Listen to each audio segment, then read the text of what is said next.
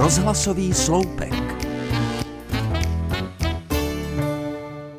Říká se, že kolik řečí znáš, tolikrát si člověkem. Umím anglicky, v případě nouze se domluvím německy, par rusky němnožko gavarím. Takže jsem zřejmě, vyjádřeno matematicky, člověk na třetí. Jenže mě osud zavál na sever. Tedy, abych byla přesná, na sever Moravy. Tady už jsem si s dosavadní jazykovou výbavou nevystačila. Pro jistotu a pro potřeby noční ostravy jsem se naučila větu o sveto z baru mukte dživel. A úspěšně tím odstartovala svá středoškolská studia. A několikrát se vyvlékla z problémů a předešla nevyhnutelnému. Akorát nevím, jestli to není totéž jako s těmi čínskými znaky pro účely tetování.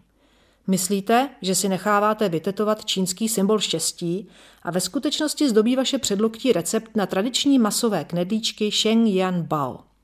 A nakonec, proč ne? Takže i já možná sděluji svým úžasným spoluobčanům touto větou, že slunce zapadá na západě. Nebo jde o úryvek z nějaké tklivé romské písně o lásce až za hrob.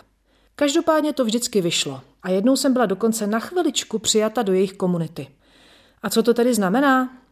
Věta o svetos barom kte živel by měla v překladu do češtiny znamenat svět je velký, nech žít. Netuším, jestli je to pravda, protože mnou náhodně oslovení Romové neuměli romsky. Pokud by někdo tento nádherný indoárijský jazyk ovládal, dejte mi prosím vědět, ať nežiju v bludu. Thank you, danke, spasiba.